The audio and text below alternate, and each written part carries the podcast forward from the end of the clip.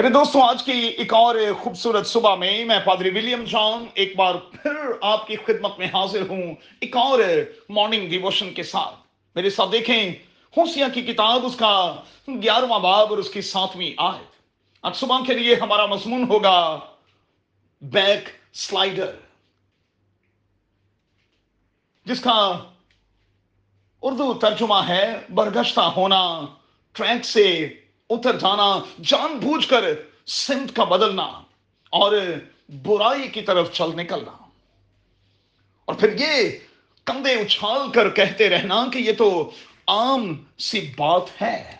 آج ساری دنیا یہی تو کر رہی ہے۔ عزیزو، یاد رکھیں کہ ہمیں ہنوک کی طرح اور پھر نو کی طرح کا رویہ اپنانا ہے۔ دنیا کیا کرتی ہے، ہمیں وہ نہیں کرنا۔ ہمیں اس بات کا ثبوت دینا ہے کہ ہم لوگوں سے بالکل مختلف ہیں۔ اس کی وجہ یہ ہے کہ ہم خدا کے بیٹے، بیٹیاں اور اس کے لوگ ہیں۔ اب آئیے ذرا آج کے اس مارننگ ڈیووشن میں ایک قدم اور آگے بڑھیں۔ ہوسیا اور جمر کے معاملے میں برگشتگی کی انتہا کو اس انتہائی شدت کو اس کتاب میں پیش کیا گیا ہے۔ ہو سکے تو دوسرے باپ کی پہلی پانچ آیات اور پھر دوسرے باپ کی چھٹی اور ساتویں آیت کو ضرور دیکھیے گا۔ اچھا غور کریں۔ قوم بنی اسرائیل بیابانی زندگی کے چالیس سالوں میں کس طرح سے بار بار بار بار ٹریک سے اترتے رہے برگشتہ ہوتے رہے، بغاوت پر اتر آتے رہے۔ پھر کذاب کی کتاب میں ایک سرکل ہمیں دکھائی دیتا ہے جہاں قوم برگشتگی اور پھر بحالی، پھر برگشتگی، پھر بحالی کے عمل سے گزرتی ہوئی ہمیں دکھائی دیتی ہے۔ اور پھر مصرف کی کہانی کو ہم سب تو جانتے ہی ہیں کہ کس طرح سے وہ برگشتہ ہوا اور اپنا گھر تک چھوڑ گیا۔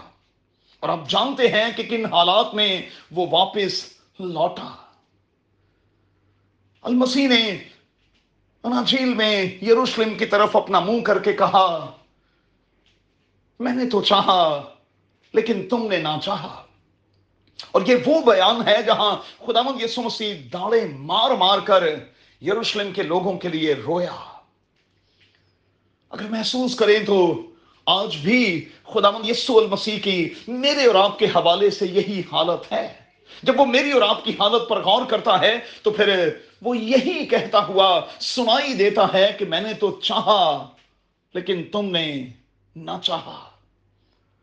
دوستو، غور کریں، ماضی میں قوم نے برگشتہ ہو کر کیا کمایا؟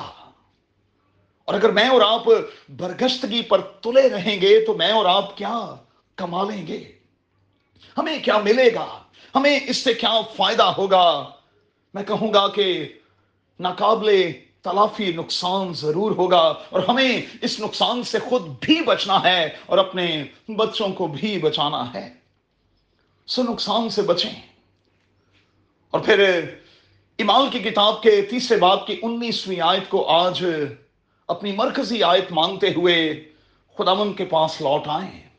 جب ہم توبہ کرتے ہوئے، سمت کو بدلتے ہوئے خدامن کے پاس لوٹ آئیں گے، تو پھر ہم پر تازگی کے دن آئیں گے۔ قادر خدا، ہمیں ہمارے خاندان کو بحال کرے گا۔ اس دنیا کو بحال کرے گا۔ ہماری کمیونٹی کو بحال کرے گا۔ اس ہوئے زمین پر کاروبار کو بحال کرے گا۔ اس ہوئے زمین پر چرچز کو بحال کرے گا۔ تو آئیے، واپسی کے لیے قدم تو بڑھائیں۔ اس بنیادی اسٹیپ کو تو لیں۔ یسو کے نام میں۔ آمین